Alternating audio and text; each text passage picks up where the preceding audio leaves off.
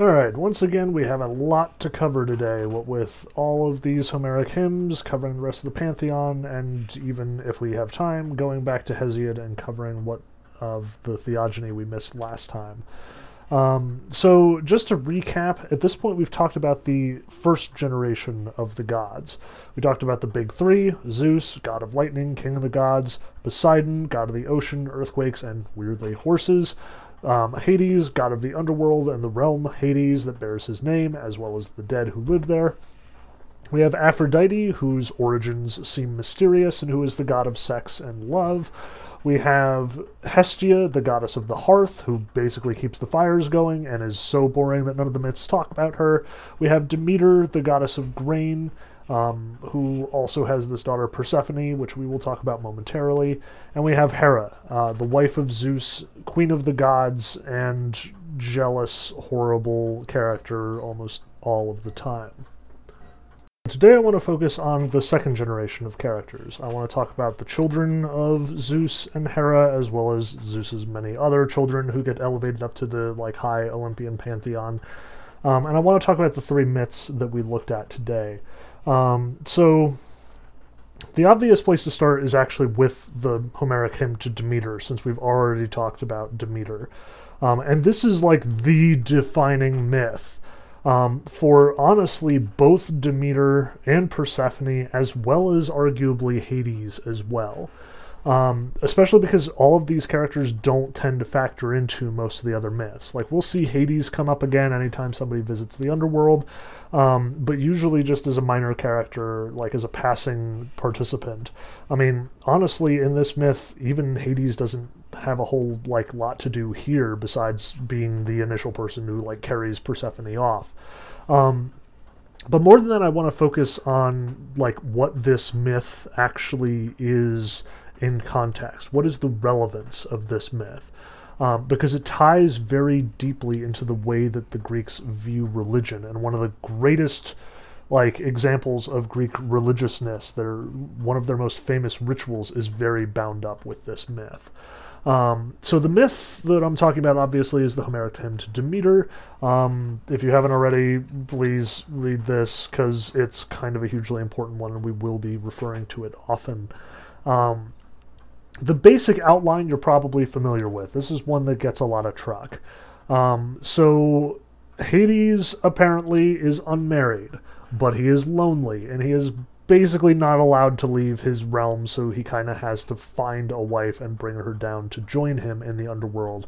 But, surprise, none of the goddesses want to spend all their time being married to the dour, grim, like, just and completely unemotional Hades, as well as living in the realm of the dead, which is just dark and gloomy and lousy and a really terrible place to be.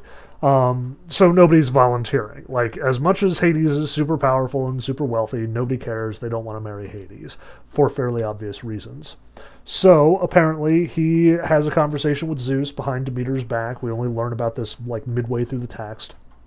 Zeus gives him the go ahead, and Hades lures Persephone, uh, Demeter's daughter, who is, you know, the goddess of flowers and very much in love with, like, growing things. He lures her into a vale of flowers, and then he rises up out of the earth, like, carries her onto his dark chariot, and returns to the realm of Hades in the bowels of Tartarus.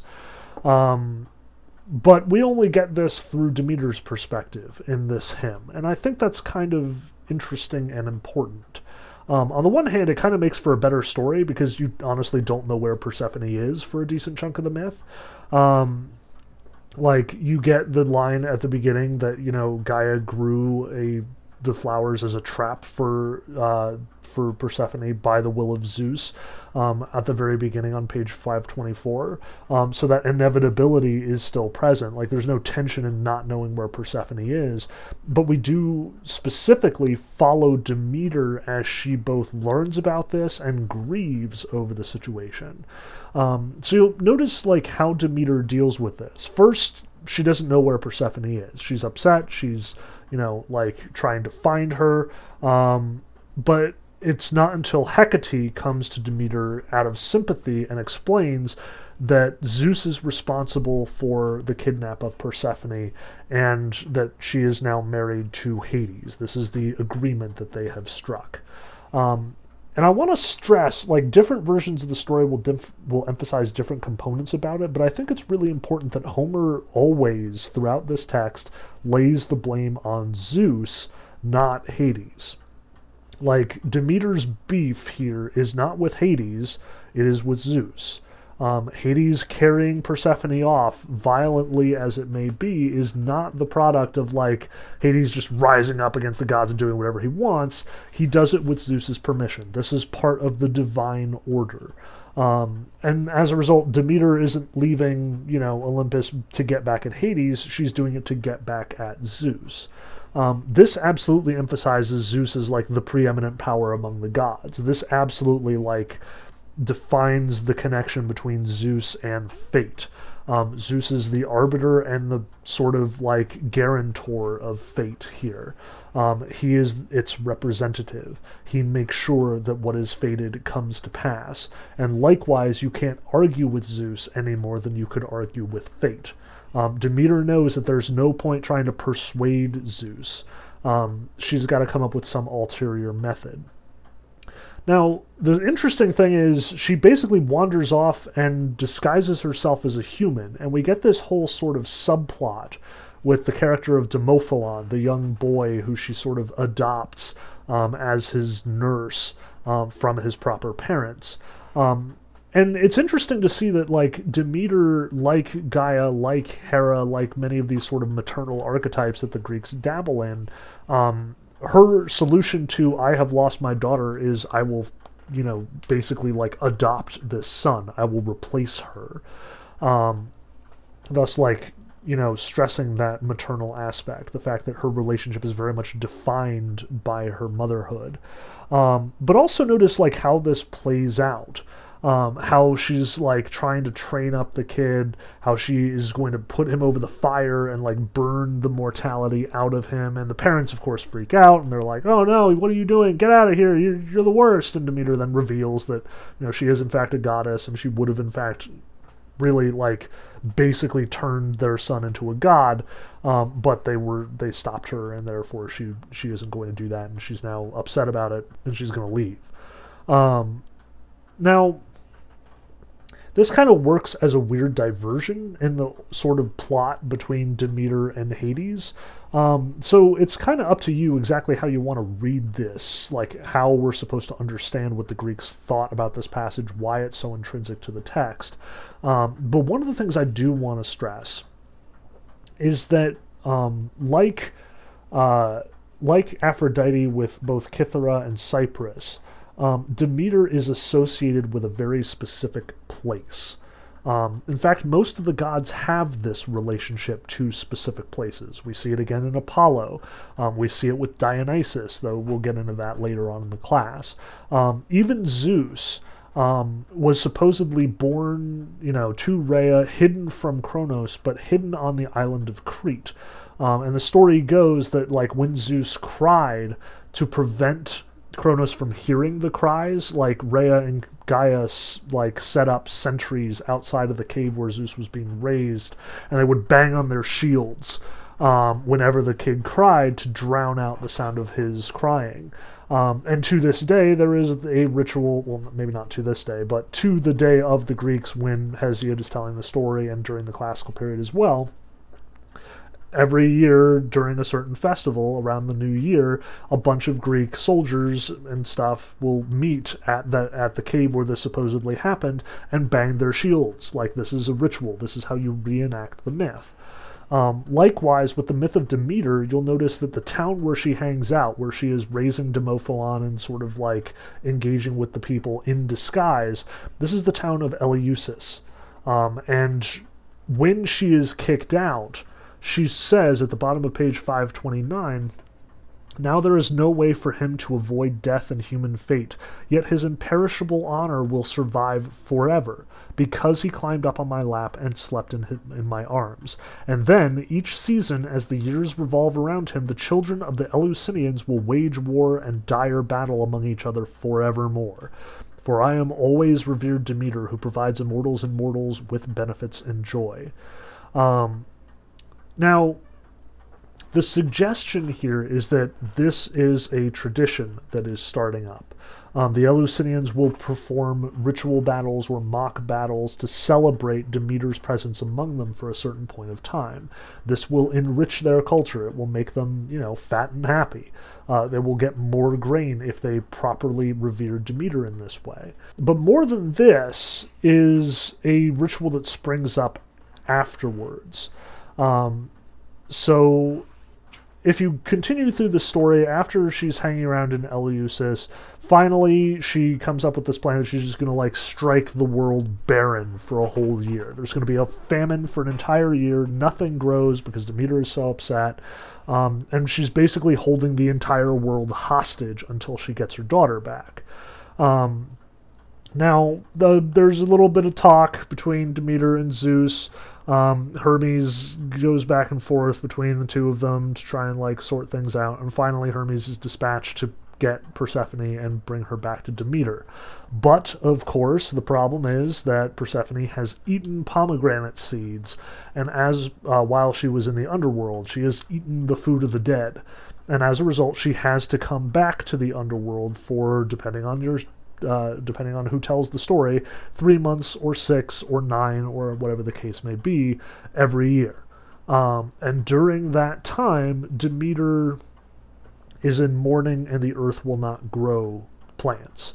Um, and this is the Greeks' explanation for why there are seasons. Um, the the whole seasonal cycle from winter to spring to summer to fall is explained because during the winter Persephone is in Hades and Demeter is in mourning and nothing is going to grow. Um, but just understanding this myth in context of like what does it say about the world is just going is not going deep enough for our purposes. There's more to it than that. Um, so first off, like you know, it's a good story just to start. Like, this is one of those myths that, as C.S. Lewis said, rise up from the others like elms. Um, it stands on its own as a good story. Um, it also does the work of explanation, like specifically explaining this particular phenomena of why do, do we have winter, spring, summer, fall? Um, why do the seasons change? Well, it's because Demeter is upset. Um, but more than that, it is also deeply ingrained with the religious practices. Um, so, after, you know, probably considerably after, uh, like, Hesiod told this story and the myth was originally founded, um, but still really ancient, like hundreds of years BCE, um, Eleusis celebrates what are known as the Eleusinian Mysteries. Um, and there are a bunch of mystery religions hanging around in ancient Greece, and they only get more and more popular as time goes on, to the point that they actually start to like unseat the myths that sprang that like, you know, spawned them in the first place. Um, and the one at Eleusis is perhaps the best documented, and therefore the one that we know the most about from an archaeological or an anthropological perspective. Um, and the what the mystery religions and many of the sort of mythic like religions tended to do is reenact the myths as they are told to us. So in the case of Eleusis, um, like there was this whole elaborate ceremony with this whole elaborate system of initiation involved in the process of performing this myth year after year after year. Um, and it was every year they performed this ritual, this myth. Um, so if you were a newly initiated or if you were a newly initiated acolyte into the Eleusinian mysteries, um, you could expect, like in the week before the actual celebration was to take place, um, that you would go to the temple at Eleu- Eleusis and you would get like ritually prepared. Um, you would be washed you would be sanctified people would like dance around you people would probably get you exposed to a number of like hallucinogenic or psychotropic substances. Um, you would get up get like schooled in exactly what to expect. You would be provided with ceremonial robes. Um, and then finally the night would arrive and you would meet at the temple and you would get like drugged unconscious. Um, and they would take you out blindfolded into the middle of the wilderness um, in the pitch black dark with all of the lights extinguished except your guide would have a torch with him. And you would follow your guide, or not, as some stories tend to tell it, and you would either blindly or with their help proceed through the darkness trying to find your way back to the temple at Eleusis. And along the way, people would be hiding in the woods. Um, they would be like dressed in strange costumes or masked or shrouded from view, and they would make noise, and they would like jump out at you, and they would try and scare the living crap out of you, um, and quite successfully because you were pretty high at this point in time, as well as very disoriented and have no idea where you're going. But eventually, after wandering through the dark wilderness for a while, uh, your guide or you would make your way back to the Temple of Eleusis, where a bunch of lanterns had been lit, like a bunch of torches were blazing. It was the brightest place to be seen for miles around. Um, and when all of the initiates had finally made it back to the temple, um, the high priest at Eleusis would hold up the symbol of El- the Eleusinian mysteries, which the best guess that anyone has at this point is that it was an ear of corn. Like a seasonably or an unseasonably early ripe ear of corn because um, this was usually performed in the spring or the very early summer um, before really like the grain had had a chance to grow. Um, the priest would hold this up whatever the symbol was and invite everyone to reflect on it and then they would all go their separate ways um, and then, as an initiate, you were welcome to come back to the Mysteries at Eleusis in any future year and participate as either a spectator or as one of the assholes sitting out in the wilderness trying to scare poor initiates. Um, and it was important, like, that every step of the way had a certain amount of initiatedness to it. Um, like you were before you were initiated an acolyte, and then after your initiation, um, you would be like initiated into the mysteries, and you would know more information about them. But then if you came back another time, then you would be like a greater scholar of the mysteries. Like there was this whole large organization around it. But importantly, it also had um, religious significance like by participating in the mysteries by becoming an initiate but going through the whole process you were guaranteed a better spot in the underworld um, since this is a ritual and celebration of demeter you would um, be more adored and endeared to Persephone, the queen of the underworld, which means that she would give you special treatment when you came down to Hades. Um, but what I want to stress about this whole process, the fact that there's this myth and then there's this ritual, is that the ritual is basically a reenactment of the myth. Um, like Demeter, the initiate wanders across the world not knowing what, like, where the thing they're looking for, for Demeter, Persephone, for you, the, you know, secret symbol and the Temple of Eleusis, where it actually is. Um, like Demeter, you wander hopeless, disoriented, afraid, and concerned. You re experience that. Or, as some have alter- alternately interpreted it, you are more like Persephone, trying to wander back into the light, having been trapped in darkness and horror and the underworld. And keep in mind, like, the reason why there are different interpretations is because we don't know. Like, it's a mystery religion. The mystery was a rather critical component of it. Um, the trouble is, you know, a lot of people did write about the Eleusinian mysteries, so we have a basic idea of how it proceeded, like what the actual events were, but what they signified is a little trickier to figure out. And it's also why we don't know what the secret symbol was, why we only guess that it was an ear of corn. Um, at any rate, though, the important thing is that you eventually make it to the Gathering of Light, the Eleusinian temple, where the symbol is being held, and order is restored. But this is more than just, you know, something we celebrate to remember. For the Greeks and for most ancient cultures, performing the myth is how you guaranteed that things were going to remain the same. Um, it's not a celebration of Demeter and Persephone, though it is that, but it's also a guarantee that the spring and summer will give way to fall, that you will have a good harvest, and that next year will be the same. Um, this is how you keep the world going. according to the ancient Greeks. By performing this ritual year after year after year, you ensure prosperity, um, continued growth cycles, and the world continually refreshing, giving you new crops, giving you new health and prosperity. Um, the world doesn't have a scientific basis, it has a basis in these rituals. Um, and it's not like it doesn't come naturally to us to think in this way. Um, or rather, it comes very naturally, and we've just you know do it so infrequently that like we've forgotten how it works. Um, but the real theory here is you know the myth is not something that you recite or that you just put on paper uh, to be read by future classes of mythology students as this you know scholarly subject that has no bearing on their lives. No, the myth exists as an initiation, as a way of bringing you into the process of the mystery. And by participating in the ritual, you are learning and performing the myth. And by repeating the myth, you repeat the value and the, the truth that the myth represents. The myth does not just explain the world in the sense of, you know, like how where where do seasons come from? Well, it's because of Demeter and Persephone. No, the myth makes the world.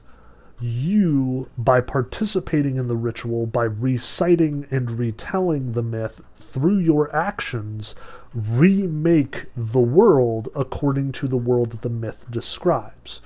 Um, Demeter is not the only one searching for Persephone. You search for Persephone. Or rather, Persephone is not the only one lost and alone. You too are lost and alone. The world that is made through Demeter and Persephone's behavior in this myth is also the world that you make through your behavior and participation in this myth. Um, it is not cut and dry. These are not just stories. These are things you live. These are things you do, things that you make real. It depends on the culture in a sense. Um, and while this interpretation is just like one of many, um, like there are certainly other scholars who disagree with this and other priests who would argue otherwise. Like when plato shows up he argues that that's not how it works at all. Um, surprise people disagree about the way religion works. Um, but overwhelmingly, we see repeated again and again and again in ancient Greece, in ancient Rome, in ancient Babylon, and virtually all of these ancient societies that we're going to talk about in this class. Um, myth and the stories of myth connect to rituals which have to be performed over and over and over again, not just as a commemoration of the myth, but as a reenactment of the myth. The myth is not something that happened a long time ago. The myth is something that happens every year, all the time, is happening now. Um, you do not relate to myth as something told to you. You relate to myth as something you do and connect to on a very basic participatory level.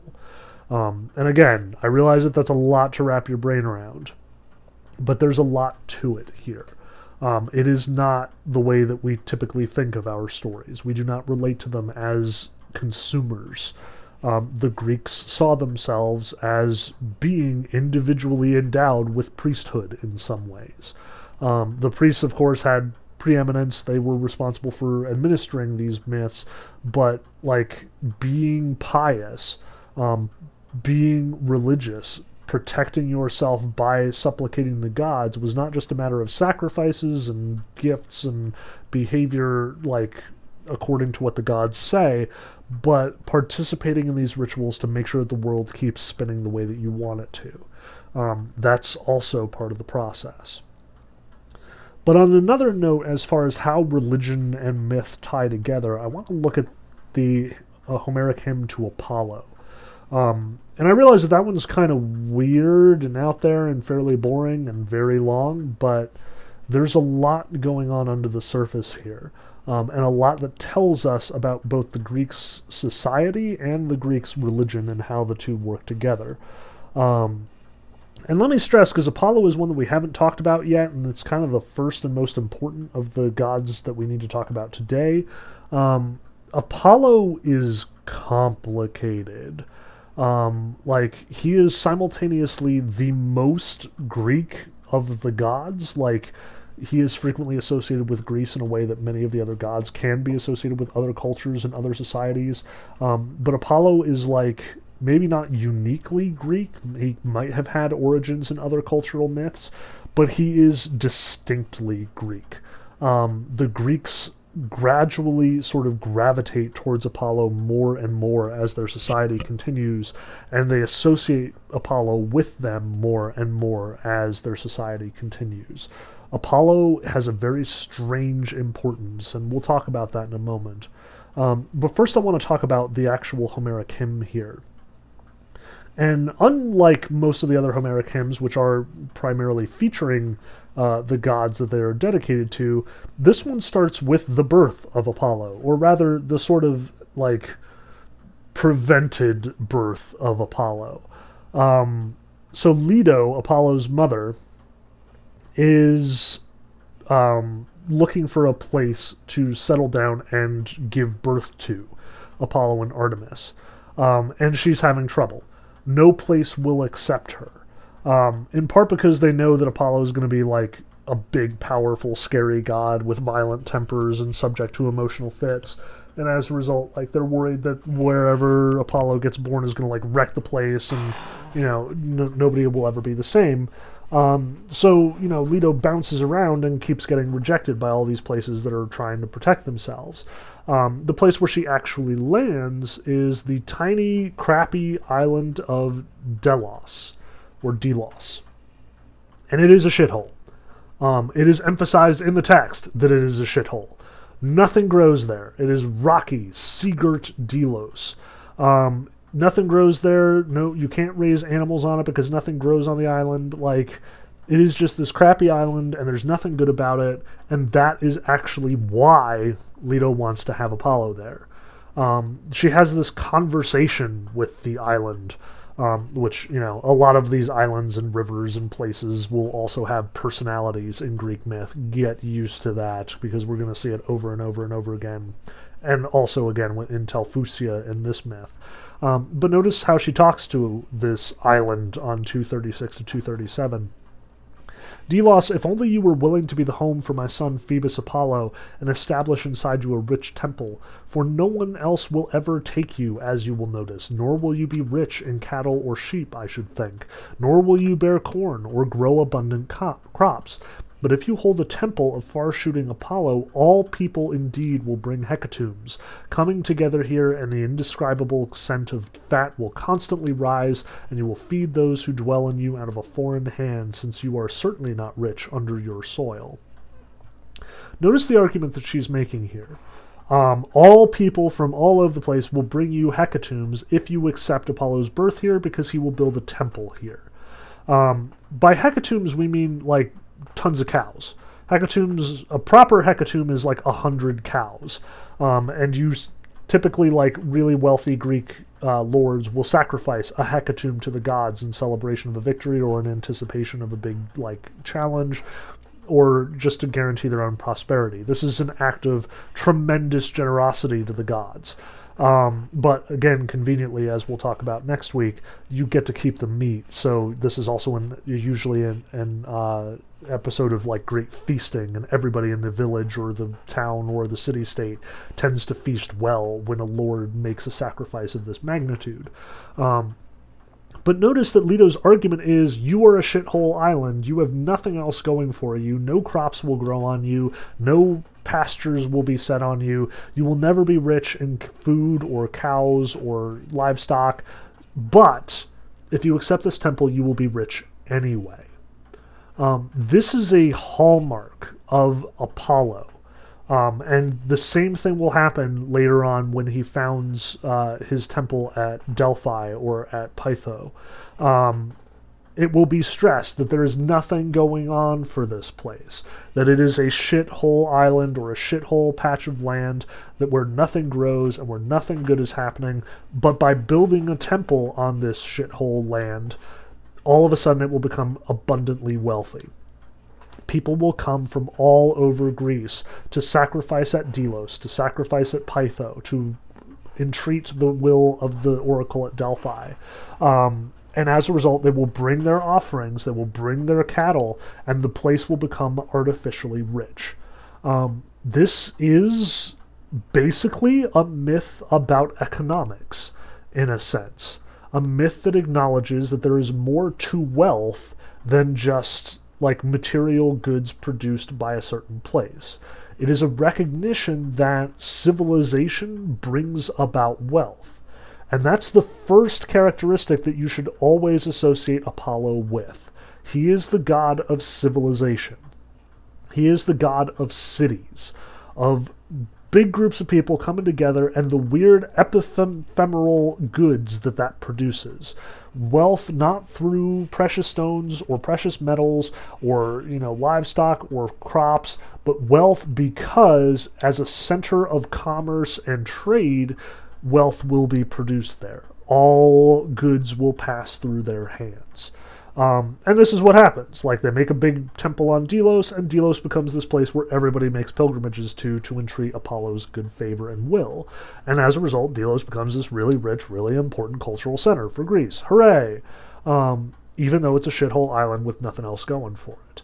Um, this is characteristic of how Apollo interacts with the world and with the rest of the Greek society. But notice too that Apollo is not just the god of civilization, or rather, like, his being the god of civilization ties into lots of other aspects of who he is and how he works. Um, so when he's thinking about making a second temple and he's wandering around looking for a likely candidate for you know temple number two, um, he's walking towards Pytho and he encounters the stream or the spring of Telphusa. Um, and Telphusa, he says at the bottom of page 240, Telphusa, I am certainly thinking to set up here a remarkably beautiful temple, an oracle for mankind, who will always bring for me here perfect hecatombs, all those who will occupy the rich Peloponnesus, as well as all those throughout Europe and the secret islands, in order to receive an oracle. To them all I would prophesy infallible advice, issuing oracles in the rich temple. Now, what one of the other things that Apollo is associated with is oracles, telling the future, prophesying. Um, and in fact, the temple that he will ultimately build through this process will be the single most famous oracle, the single most famous temple of prophecy in the entire ancient world. Um, the oracle at Delphi is where literally all Greeks are going to go for knowledge about the future. And we will frequently run across heroes and gods and goddesses and just regular folks who go to the oracle at Delphi for advice about how to conduct their affairs, whether it's as small as like when should I plant my crops this season, to as big as how do we get the winds to blow us all the way to Troy along with all of our armies, um, to even stuff like the gods inquiring about the oracle at Delphi. So this is going to be a big deal, and Apollo knows it's going to be a big deal. But Telphusa's response is negative. Um, Phoebus, Lord who works from afar, I will at least put a word in your mind since you intend to set up here a remarkably beautiful temple to be an oracle for mankind, who will always bring for you here perfect hecatombs. Still I shall speak out, and you keep it in your heart. The pounding of swift horses will always spoil it for you, and the mules drinking from my sacred springs. There some people will prefer to admire the well made chariots and the pounding of swift footed horses than a large temple and all the possessions inside it. Now, Telphusa seems to be interested in protecting herself. Um, she is the star of this particular territory. She doesn't want Apollo's fancy temple coming in and messing up the place. So she flips it around. She says, Well, there's all these people coming around here all the time, all these horses and stuff, and you don't want, you know, people to get distracted from your temple. Maybe you should find someplace else to go. Like, how about this shithole Pytho? Um, and she sends him off in that direction. But as it happens, Pytho, as she knows, is inhabited by the Python. In fact, it's going to be named after the Python. Like, it's not called Pytho until after Apollo kills Python. Um, Python is one of Typhon's various monster children, a giant serpent with poisonous venom who is horrible and, like, terrifying and is ransacking the countryside. And the theory here is that Telphusa is trying to get Apollo killed. Like, Telphusa gives him deliberately bad information so Apollo will get wrecked by Python, and then Telphusa won't have to worry about him anymore. But of course, this backfires. Like Apollo kills Python, no trouble. Like it takes one whole sentence where you know on page two forty two, um, the Lord Son of Zeus killed the serpent with his mighty bow. Like it's not even a complete sentence. Um, it's apparently no sweat for Apollo, and many stories have it that like he dips his arrows in the blood of Pytho and they become poisoned from then on. We'll come back to that. Um, but notice that in addition to P- Apollo being the god of civilization and the god of prophecy and the god of temples and religion in this sense, he's also pretty vengeful. He goes back to Telphusa and he wrecks Telphusa. He like covers her up with rocks and now she's just like this crappy little stream instead of a big impressive spring or river. Um, so Telphusa gets hers in the end. Damn that spring. Um, Instead, Apollo takes Pytho, the place where he slew Python, and he decides to found his temple there. Um, but once again, we get like another weird diversion as far as Apollo's story is concerned, because he apparently jumps in the water and becomes a dolphin, and then he goes and finds sailors and he's like jumps on board of their ship as dolphin and is like hey i want you to become the priest at my new place delphi because i am apollo delphinios apollo the dolphin god.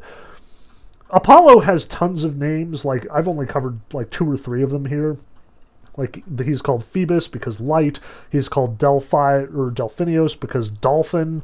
Um, like he's all over the place. He has so many names and so many different like aspects and characteristics. Um, but eventually this works. Like he you know gets all these people back to Delphi and they become the priests and the place becomes known as Delphi because Delphinios um, rather than Pytho or any of the other names that the place is born before that. Um, now, this should give you a fairly weird understanding of who Apollo actually is. Like, on the one hand, yes, he's the civilization god. On the one hand, yes, he is the prophecy god. He's apparently also dolphin god and god of, like, screwing up springs. And, like, they literally give him the name Telphusios at one point because he, like, humiliated Telphusa the spring. Like, don't worry about most of these names um, but do know that the complexity of Apollo is kind of critical to who he is. Um, that whole being the god of civilization basically ropes in a whole bunch of sort of ancillary domains that he is in charge of. Um, so when we run into Apollo in this class, he could basically be attributed to a whole bunch of these things at any given time. Um, so, in addition to what we see here, um, like in addition to civilization, prophecy, dolphins, um, as well as temples, we should associate Apollo with the sort of trappings around those things. So Apollo is the god of civilization, but that also means that he is the god of art. Um, he is the god of culture. Um, we frequently see the muses hanging around with Apollo, um, either teaching him music or he will be teaching them music. In some traditions, the muses actually are children of Apollo rather than um, rather than Zeus, as we've talked about in in Hesiod.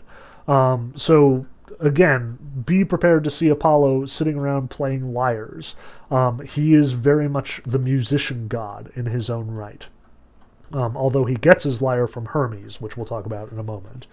Um, so, music, art, civilization, these are all things tied together for the Greeks. But with the positives of civilization also come the negatives. Um, Apollo is also the god of plague.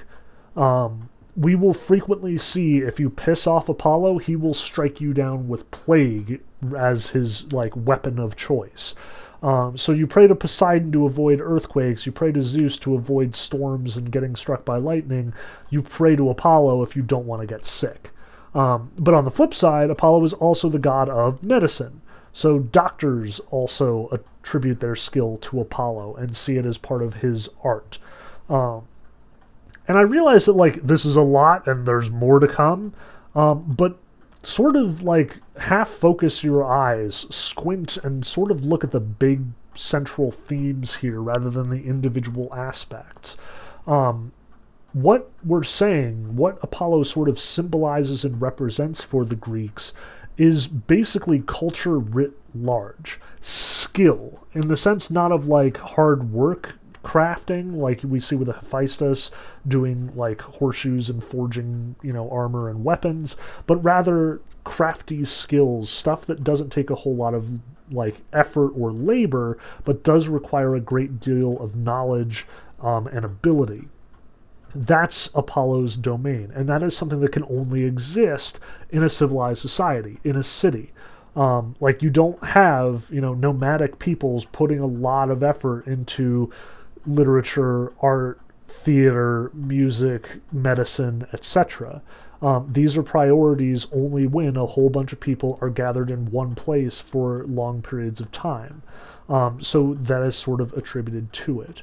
Um, likewise, as much as God is, or Apollo is the god of prophecy, he is also, for that reason, tied to fate. Um, and in fact, as much as I like stress that the Moirai are hanging out in Hades most of the time, they're also deeply associated with Apollo. And in fact, we will see in Homer especially, Apollo kind of becomes the mouthpiece for fate. Um, he is a constant reminder of mortality to human beings um, and will constantly remind the gods of the limits that are placed upon their power. Um, Apollo is like a walking symbol in Homer in the epics uh, of the limitations of gods and men before the fates and the powers that sort of outrank even the gods. Um, he that does not necessarily mean that like he's more powerful than Zeus, but it does mean that he sort of represents the limits of what Zeus can do, um, even if he doesn't actually like fight Zeus. Um, Apollo, kind of like Aphrodite, is a force of nature. Um, he is transcending the gods in a lot of ways. Um, he is almost more archetypal in the way that chaos was like the foundational god of the universe. Um, so keep that in mind as well. Um, but the third thing to keep in mind about Apollo is that he is also the god of light. And this t- kind of ties into both. Like, as the god of light, we see light in the sense of like knowledge and skill, in the sense of civilization. Also, light in the sense of illumination and revealing dark secrets in the way that prophecy does. Um, Apollo is the god of light, he is the god of knowledge. Um, he is the god of philosophy eventually, although like that'll take a little while once philosophy actually gets underway. Um, philosophers definitely attribute a lot of their skill to Apollo.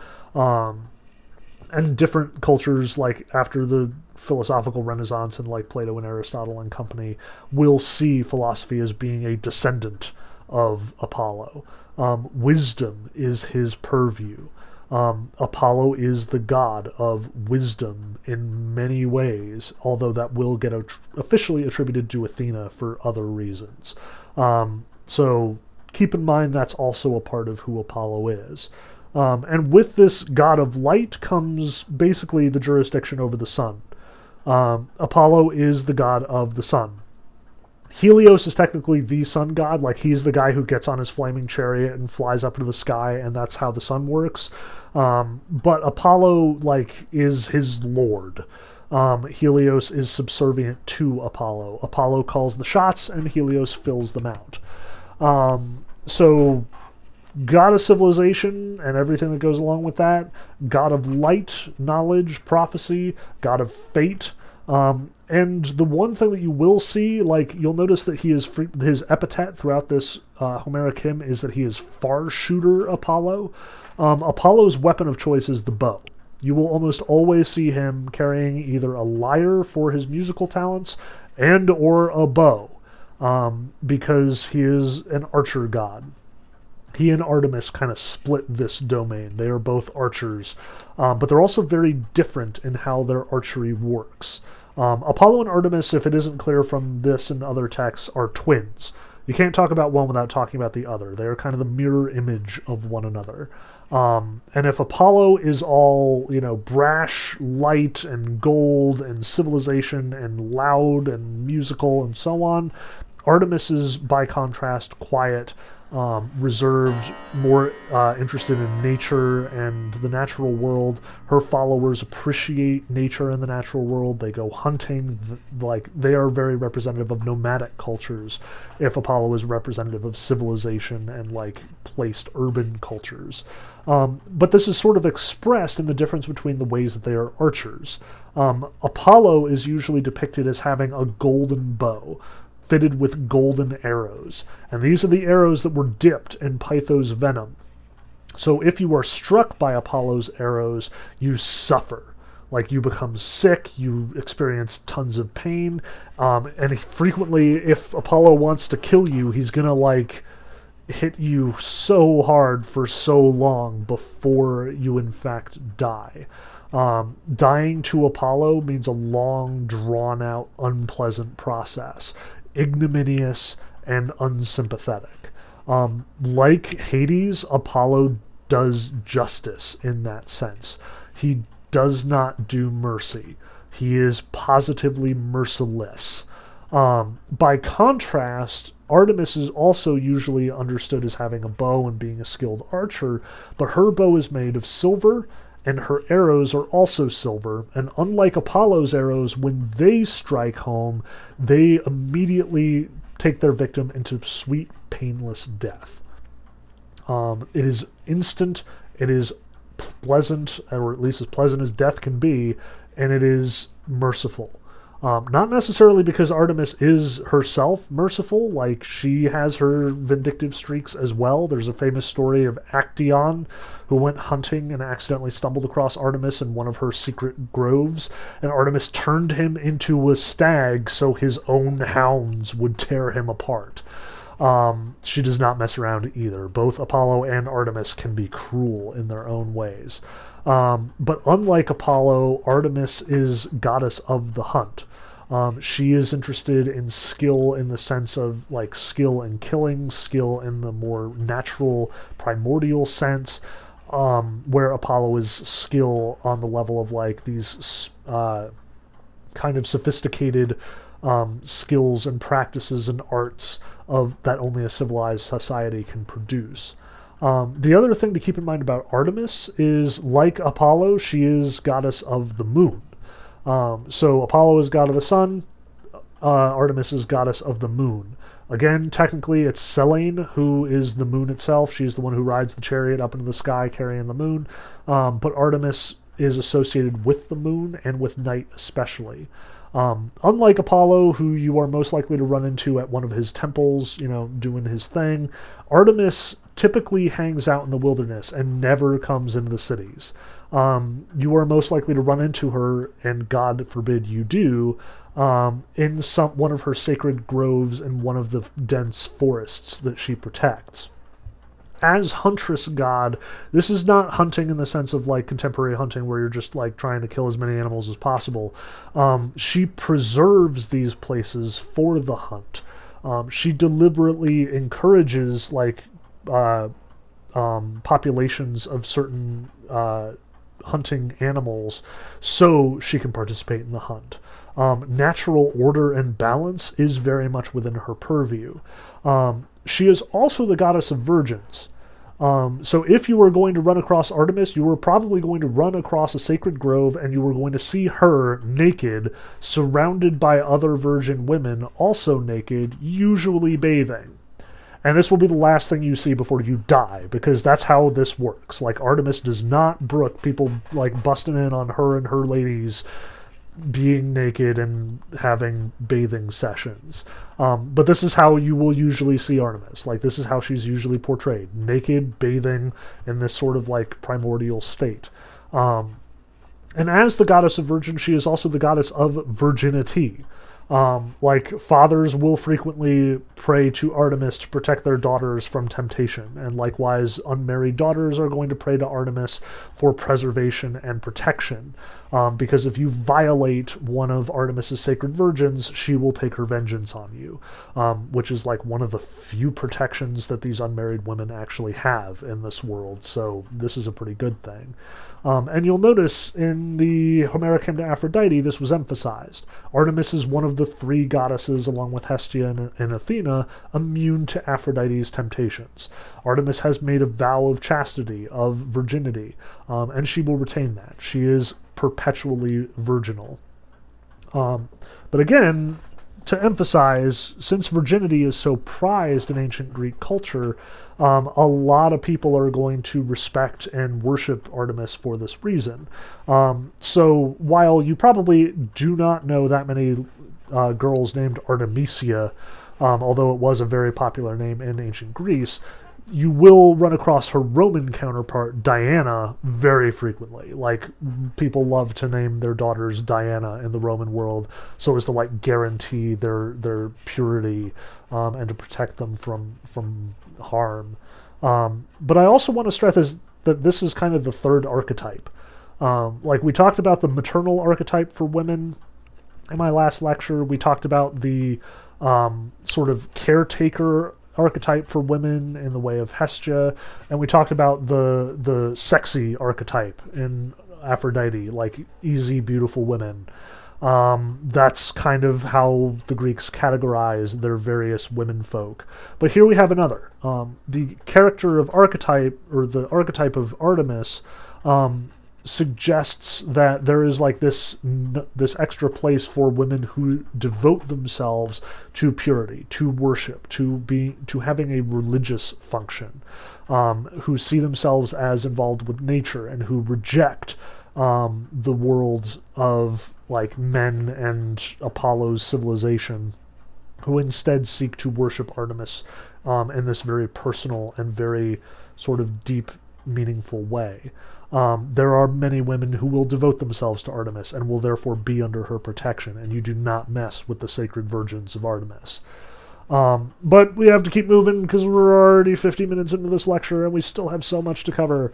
Um, so, in addition to Apollo and Artemis, we have to talk about the rest of the second generation of gods, including some of the stuff that we didn't read about too deeply, but we've probably seen them floating around the margins quite a bit um, in most of these myths. Um, so, the first one I want to talk about is Hermes. Uh, he does get his own Homeric hymn. We did not read it here, which is kind of a shame, but it is a lot of reading as is. Um, in the Homeric hymn to Hermes, Hermes, like Apollo, is born.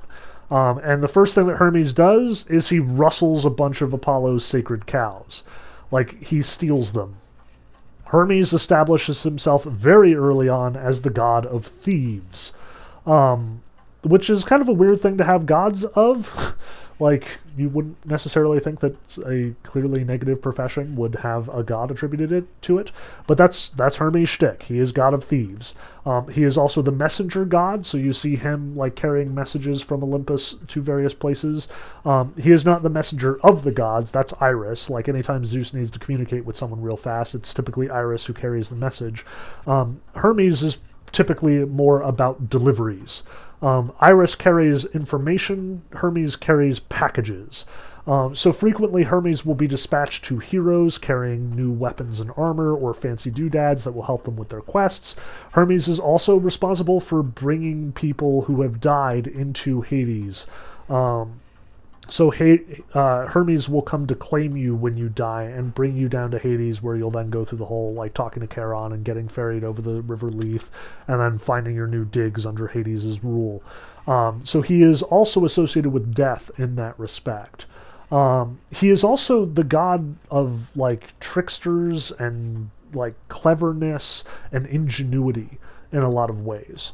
Um, like I recognize that there's sort of a lot of overlap between Apollo's understanding of skill and Hermes's sort of like ingenuity, um, but for the Greeks this is a very different thing, um, and this is probably best exemplified in the way that the Homeric hymn to Hermes ends. Like after Hermes runs off with all of Apollo's cattle and like tricks everybody into thinking that you know they had just disappeared because like he walked them all backwards out of the pasture, like it's this whole thing.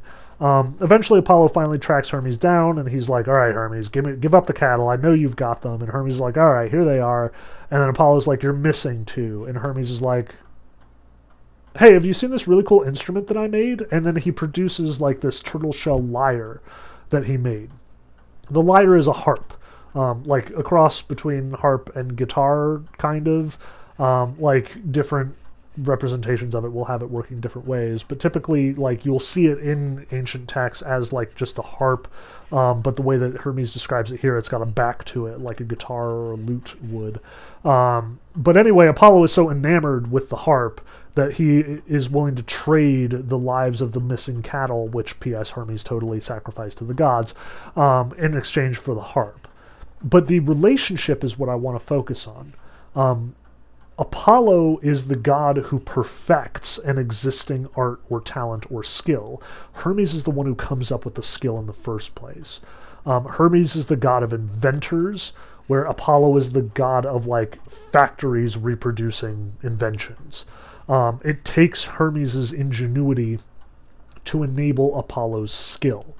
Um, and we're going to see Hermes quite a bit. Like he flits quite frequently throughout a lot of our myths and through the epic uh, poems. Um, he is typically neutral, like he's typically got his own agenda going on, and he will literally just flit in and flit out. Like we'll see him for like moments at a time before he zips off to whatever his next thing is to do. Um, one of the things that is characteristic of, of Hermes is you will see that he has like a winged helmet and winged sandals, and he just flies everywhere, like rapid fire all over the place. He is always on the move. Um, you cannot pin Hermes down. He's also just really cool.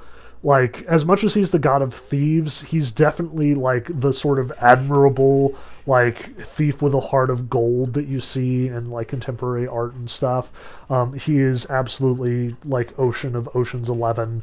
Um, it's hard to stay mad at Hermes because he's so smart and he's so clever and he's so like positive about everything.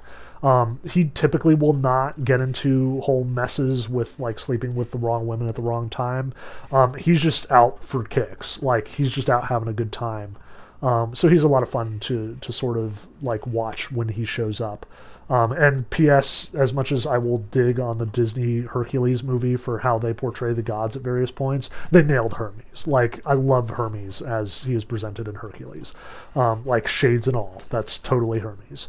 Um, now, moving on from Hermes, because as much fun as he is, we have to sort of talk about like the opposite counterpart. Um, we have Hephaestus. Hephaestus is one of the like legitimate, legitimately born gods to Zeus and Hera. Um, and this is a sign of like how bad their relationship is messed up. Um, Hephaestus was born crippled, like he, one of his legs doesn't work. Um, different stories tell us different versions of how he got crippled. Like some say that he was born crippled, and that's just always been a source of strife between Hera and Zeus. Other stories have it that like Hephaestus is the peacemaker between Zeus and Hera. Like after Hera catches Zeus in a compromising situation, Hera will of course blow her top and start screaming at Zeus, and then Hephaestus will get between the two and like try and make peace between his mother and father only he usually tends to favor his mother. Um, Hephaestus favors Hera, and as a result, Zeus will frequently get mad at him. And the story goes that apparently during one of these particular fights, Hephaestus took Hera's side, and Zeus picked him up and just chucked him off Olympus, and he broke his back when he hit a mountain in his fall. Um, at any rate, the important takeaway here is that Hephaestus is lame, he is ugly, and nobody likes him. That said, he is an incredibly skilled, like, metalsmith. Like, not as ingenious as Hermes in the sense of, like, coming up with brand new things off the top of his head, but Hephaestus is crafty in the sense that he crafts brilliant, like, tools and weapons and arms. He is the forge god, and the things that he forges are frequently very skilled indeed. Like the first thing he does after having his back broken and rendered a cripple um, is he goes and forges two like basically robots, automatons. Um, one for one in gold and one in silver, which like carry him around from place to place and support him when he walks. Um, so, you know, already we're talking some pretty high level skill here. Um, Hephaestus will also work with the Cyclopes to make the thunderbolts for Zeus. Like, he is the weaponsmith of the gods in that sense. Um, but I want to sort of like tie all this together. Um, he is absolutely the forge god. We should first and foremost associate him with metalworking, with creating weapons and armor. Um, but we should also see him as a peacemaker.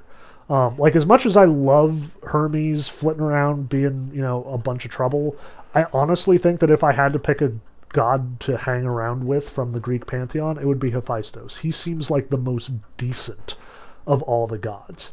Um, he is a peacemaker. He actually legitimately cares about both his father and mother. He is, if anything, wronged in his relationships. Um, like, he doesn't sleep around. He actually is married to Aphrodite um, which supposedly is because Zeus is punishing Aphrodite for basically being the worst all the time. And it sucks. Because um, while Hephaestus is married to the most beautiful woman on Mount Olympus and can obviously sleep with her at his discretion, um, she is constantly cheating on him behind his back with Ares um, who is like the typical Greek man, sexy and strong and powerful and you know combative and masculine and you know everything that Hephaestus is not. Um, Ares is as close to the pinnacle of masculine beauty as will appear on Mount Olympus, short of Ganymede the cupbearer, who is just a really hot dude, and Apollo himself, who is very much the paragon of Greek masculine beauty. Like, he is probably as close as you can get to that perfect level. Um, but Ares is just one step below.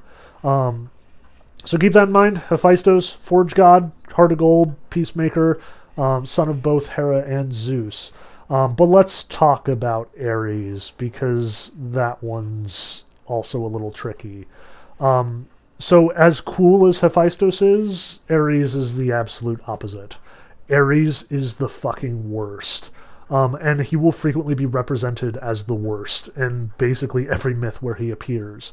Um, like Hestia and Hephaestus and a lot of the gods hanging around the periphery, you aren't going to see him mucking about in human affairs all that much because he is usually too busy starting wars and getting caught up in them. Um, but Ares is interesting in terms of how the Greeks perceive warfare. Um, like this is not an honorable dude. This is not, you know, warfare as an epic struggle between heroes to achieve great ends and like have stories told about them for endless generations to come. Now, Ares is just a bloodthirsty asshole. Um, he is always interested in starting fights for no good reason. He doesn't have any loyalty to anyone. Like, he will totally start a fight and fight for one side and then switch halfway through the battle if he thinks he's going to lose or if he just doesn't want to you know be on that side anymore. He is the absolute worst. He is a traitor. He is just bloodthirsty and cruel and mean and rotten. And none of the gods like him either. He is another of the legitimate children of zeus and hera um, in most of his representations, but he is also just like the worst. Zeus repudiates him on a regular basis. Um, he's just a nightmare to spend time with, and everybody hates his guts. Um, largely because the sort of paragon of good warfare is found in Athena. Um, now, Athena Athena is really hard to describe. Like, there's a lot going on with Athena, and she absolutely breaks a ton of the conventions that you would expect from the Greeks at this point. Um, as we read in the at the very end of the Theogony, um, Zeus, his first wife is Metis, rationality, reason, um, foresight in some ways, uh, and haven't been given a prophecy that one of his kids would ultimately, you know, unseat and betray him like Kronos, like he did to Kronos, Zeus is kind of war wary of what his kids are going to be up to at any given moment. Um, so when Metis conceives a child, Zeus apparently like devours her, or you know somehow just like takes her into him. And from now on, Metis resides in Zeus's head and gives him advice and like like gives him guidance with all of his decisions. Um, but in the process, she gives birth to Athena. Like in Zeus's head, she gives birth to Athena. Um, and Athena apparently like starts her career by making herself a suit of armor. Like she starts forging like a shield and a suit of armor and a helm for herself inside Zeus's head, um, which means that Zeus is getting such a splitting headache that like he actually has one of the other gods, Hephaestus, split his head open so he can like so he can let Athena out of his skull. Um, and Athena comes out fully armed and ready to go. Um, so first thing that we should associate Athena with is knowledge and wisdom. Um, she is the official goddess of wisdom. Like, as much as Apollo has a lot of knowledge under the belt and it's sort of like skilled, practical knowledge, Athena is the goddess of abstract knowledge, wisdom, strategy. Um, and strategy, especially, is her shtick. Um, she is also a goddess of war. But unlike Ares, who's just a dick and a bloodthirsty monster, Athena is a goddess of the tactics side of war, ingenuity in warfare, um, skill in war. That is her domain. Uh, Ares' solution to war is just like overpowering people, brute strength, just muscling his way, killing as many people as possible for the sheer joy of and rage of bloodlust. Athena is war to a purpose. She will use diplomacy and she will use violence to achieve her ends, but the ends are what are first and foremost in her mind.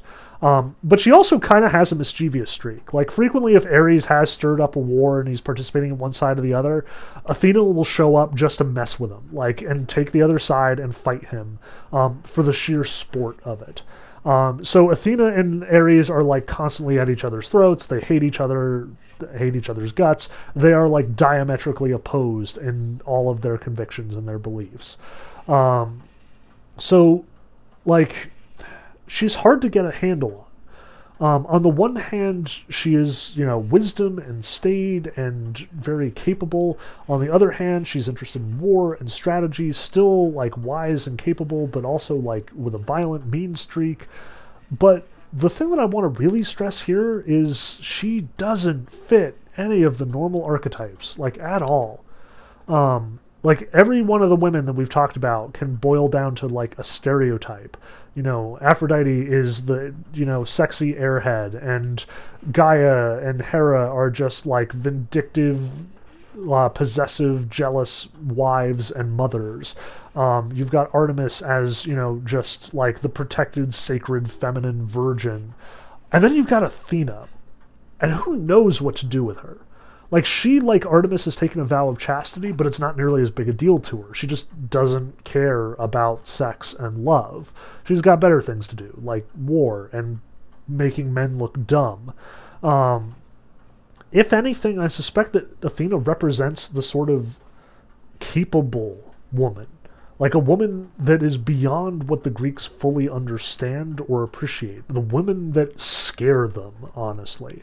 Um, so there is a sort of archetype being represented here, an archetype of female capability, of competence, which is surprising from the Greeks, who most frequently liked their women subservient and, you know, docile, or like see them as just buzzkills and monsters. Um, Athena is awesome. Like every time we see Athena, she is going to be awesome. It is very rare that Athena will be portrayed as anything but like super cool and super capable and really neat. Um, like if there's any Greek heroine or goddess to take away and make into a role model for women today, this is going to be it. Um, and I want to like stress this. Um, it's not all misogyny, as much misogyny as there is. Um, like Athena really is that cool, and while it's not perfect, like different portrayals will give her different levels of ability or capability or, you know, decency. Um, it's neat to see that the Greeks have a place for a woman who is also a human being, um, who also has her own priorities and her own interests and is not just, you know, a stereotype. Um, but anyway, like keep an eye on Athena because she's really cool and will play an especially prominent role in the Odyssey and the Iliad. Um, although we're not going to see that much of her leading up to that. Um, but let's see. That's Apollo and Artemis. that is Hermes, that is who else? Hephaestus, Ares. Now Athena, there is one god left, the other Homeric hymn that we read for today, and that's Dionysus. And Dionysus is batshit crazy. Like, I don't even know how to how to go into this one. I've been able to like sneakily segue from god to god. Yeah, there's no way I can get to Dionysus from any of the other gods. He is absolutely an outlier. Um, as the usual story of the Greek pantheon goes, like when you see the gods and goddesses of Greece listed, typically it comes down to 12 um, because Dionysus is left off the list, and then either Demeter or like one of the other goddesses gets left off the list for some reason. Um, I don't exactly know how to explain it. At any rate, to me, there are 14 major gods and goddesses, even though everybody says that there are 12. So be sure to know all 14 of the gods and goddesses I've talked about in these two lectures. Um, but Dionysus, like, I don't even know. Um, we're going to get deeper into Dionysus later because we're going to read um, his sort of relationship to Thebes. We'll talk about like where he comes from, how he was born. Um, but I do want to sort of like dwell on some of the aspects that are brought about by this myth here. Um, so Dionysus is unwittingly transferred onto the ship and everything goes nuts. Like vines and booze grows on the ship. Bunch like Dionysus himself apparently turns into a giant bear or lion and starts like antagonizing and threatening the captain, and the first mate. Sh- like sailors go jumping off the ship and are immediately turned into dolphins and just like swim away. It's weird. Um, and it's not even entirely clear why this is happening. Like Dionysus doesn't seem especially mad about his situation. He's just like having a good time, and apparently that involves driving everybody else nuts. Um, let's start there. Dionysus is the god of insanity. Um, like not insanity in the sense of like a clinical definition, like mental illness, although that's part of it. Um, it's insanity as the Greeks saw it. Insanity as sort of like uncontrolled emotion. Um, the inner urges of the self let free. Um, which is why, or rather, which is connected to the other sort of thing that you always associate Dionysus with, namely booze. Um, Dionysus is the wine god. At any time he shows up, you can expect like vines full of grapes to show up. Um, there will be partying, there will be revelry. Um, and the two are deeply connected to the Greeks. Like, you party until you go insane, is kind of the way that this works. Um, the insanity brought on by drink or drugs is the insanity that Dionysus is associated with. Um, so, things aren't going to make sense when Dionysus is around, for one thing. Um, but also, the people who worship Dionysus. Um, again, this gets complicated real fast. Celebrations of Dionysus and celebrations like revering and worshiping Dionysus are fairly common, especially in old Greek society. Um, like, remember how I said that there's that whole discussion of, you know, Poseidon being the product of the Mycenaean Greeks and the native Greeks, and then, like, the Aryans coming in and all of these, you know, different traditions getting sort of stuck on one god. Dionysus seems to just have come out of nowhere. Like he's either one of the native Greeks traditions or one of the Mycenaean Greeks. Um, he's definitely not anywhere in any of the other places that the Aryans hang out. Um, like you do not see a surrogate for Dionysus in Hindu religion, for example. Um, but like to worship Dionysus is to basically party until everybody loses their mind. Um, this is like actual Greek practice. The the Greek theater is typically devoted to Dionysus until it sort of gets relocated to Apollo later on in the process during classical Greece. Um, and the idea here is that like the theater the the stage play that you are watching sort of like works you up to a frenzy of emotion either happiness in the case of a comedy and laughter or like weeping in the case of a tragedy. Um, and in either case you are encouraged to just like let it go let it all out. Um, the greeks were not a stoic people, not for a long time. Like Stoicism itself doesn't come about in Greece until like the second century. Um, the Greeks are emotional; they show what they are feeling. They weep openly, they rage openly, they laugh openly. Like partying is sort of the Greek lifestyle choice, um, and there is nothing shameful about it. Um, but more than that, like as much as drunken revelry is totally how you worship Dionysus, it is also acknowledged and known that it's supposed to get out of hand. Like people die during these these festivities, um, and that's okay. That's part of what Dionysus wants for whatever reason. Um, the particular worshippers of Dionysus, the ones that we will see from time to time and are especially important, are the Maenads. Um, Maenads in Greek, the Bacchae in Rome in Roman mythology and circles, um, because uh, Dionysus is Bacchus in Latin um, and in the Roman Empire. Um, and the Maenads or the Bacchae are these groups of women who are specific worshippers of Dionysus, and they are terrifying. Like you will encounter them in Greek uh, stories from time to time. We'll see them in several of our myths as like either threats or just as something going on in the background. Um, but typically, the Maenads are depicted as being like these bunches of women who like lose their freaking minds and they take off into the woods and they proceed to just go freaking nuts for maybe weeks or even months on end.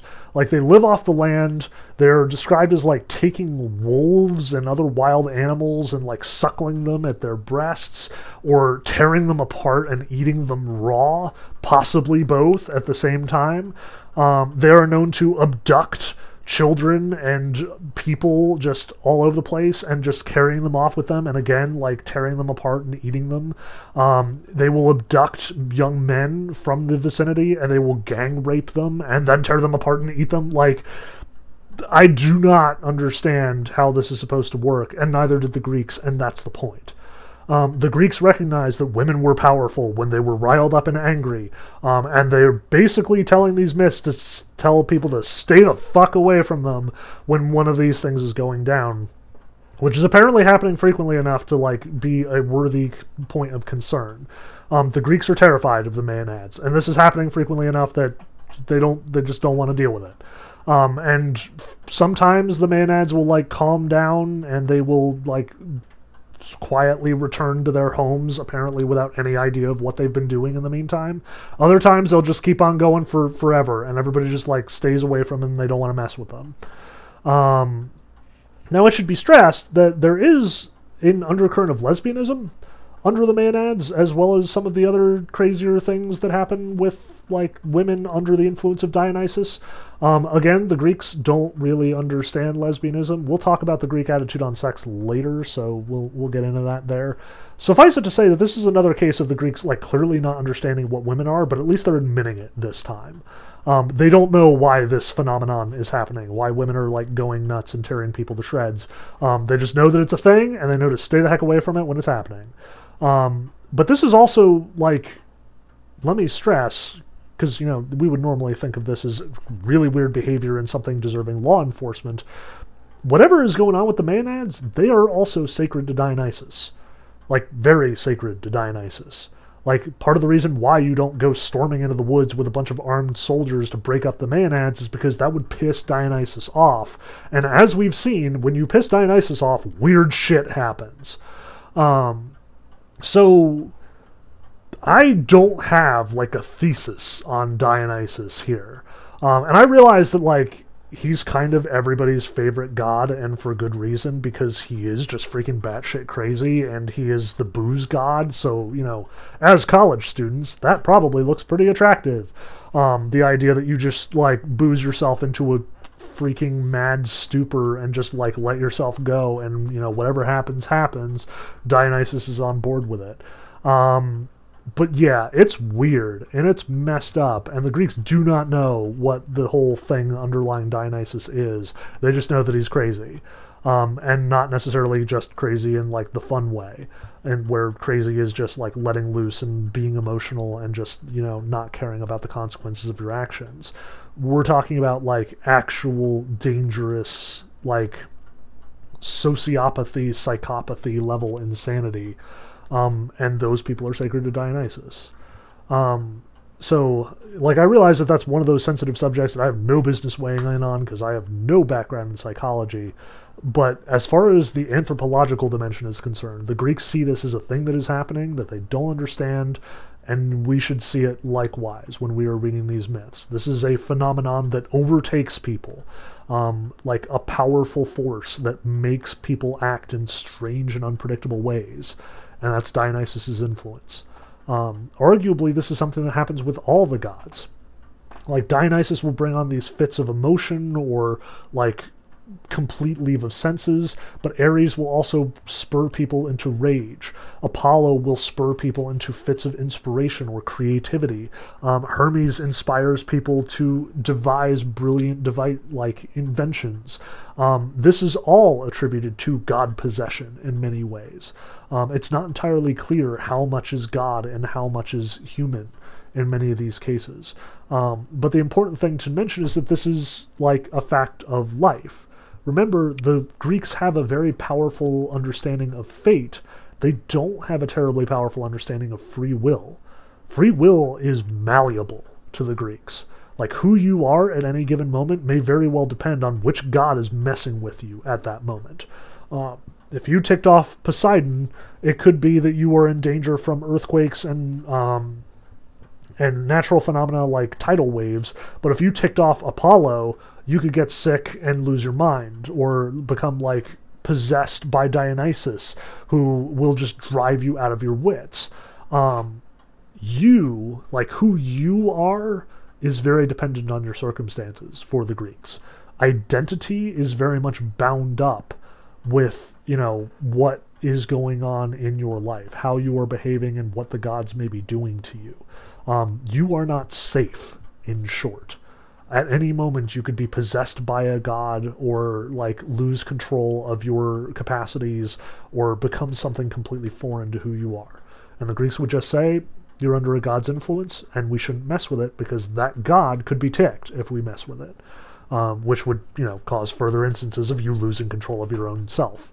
Um, so that's another factor that we should be keeping in mind as we go here. Um, as much as like the myths are tied to religion, as in the case of the myth of Demeter and the whole Eleusinian mysteries, and with like repeated rituals. We also have like people behaving strangely could very well be seen by the Greeks as divine influence and therefore sacred. Um, divine possession could very well be a part of the ritual, um, a part of worship, a part of proper religious observance. And in the case of Dionysus, having a party where everybody loses their mind is the plan. It is encouraged. It is how everything is supposed to work. It is how you properly respect these gods and these practices. Um, now, this is the Greek attitude. For the last week, the last two lectures, that was my serious focus. Hesiod's theogony and the whole creation story, and then the pantheon in the Homeric hymns. Next week, we're going to start comparing and contrasting. Um, so the next reading is just a giant, like, shotgun blast of different creation myths from different cultures. Um, Genesis 1 to 2 in the Bible from the Israelite tradition, um, some of the Egyptian and Babylonian myths, like the Enuma Elish, um, some of the other alternative Greek traditions, like Plato's Timaeus or uh, the Phoenician history, um, or even the Roman take in Ovid's Metamorphoses itself, like adapted from the Greek tradition that we have through Hesiod. Um, so read those, and at this point, stop thinking about the Greeks, except in terms of how they differ. Like, this is our opportunity to shed a spotlight on the Greek perspective through contrasting it with the other perspectives at stake. Look for the ways that the Greeks differ, how they differ in their starting point, how they differ in the like the dominant forces in the world, how they differ in their interpretation of these phenomena. Um, look for different priorities, like the Greek priority on fate and on not being able to control yourself, um, as visible in these myths. Um, their focus on civilization and like gods interfering but not themselves being ideal. Think about that in contrast with the gods and goddesses, the myths and stories that we see in these other traditions. Um, it should help us see both the Greeks better as well as understanding how myth works in conveying these cultural assumptions.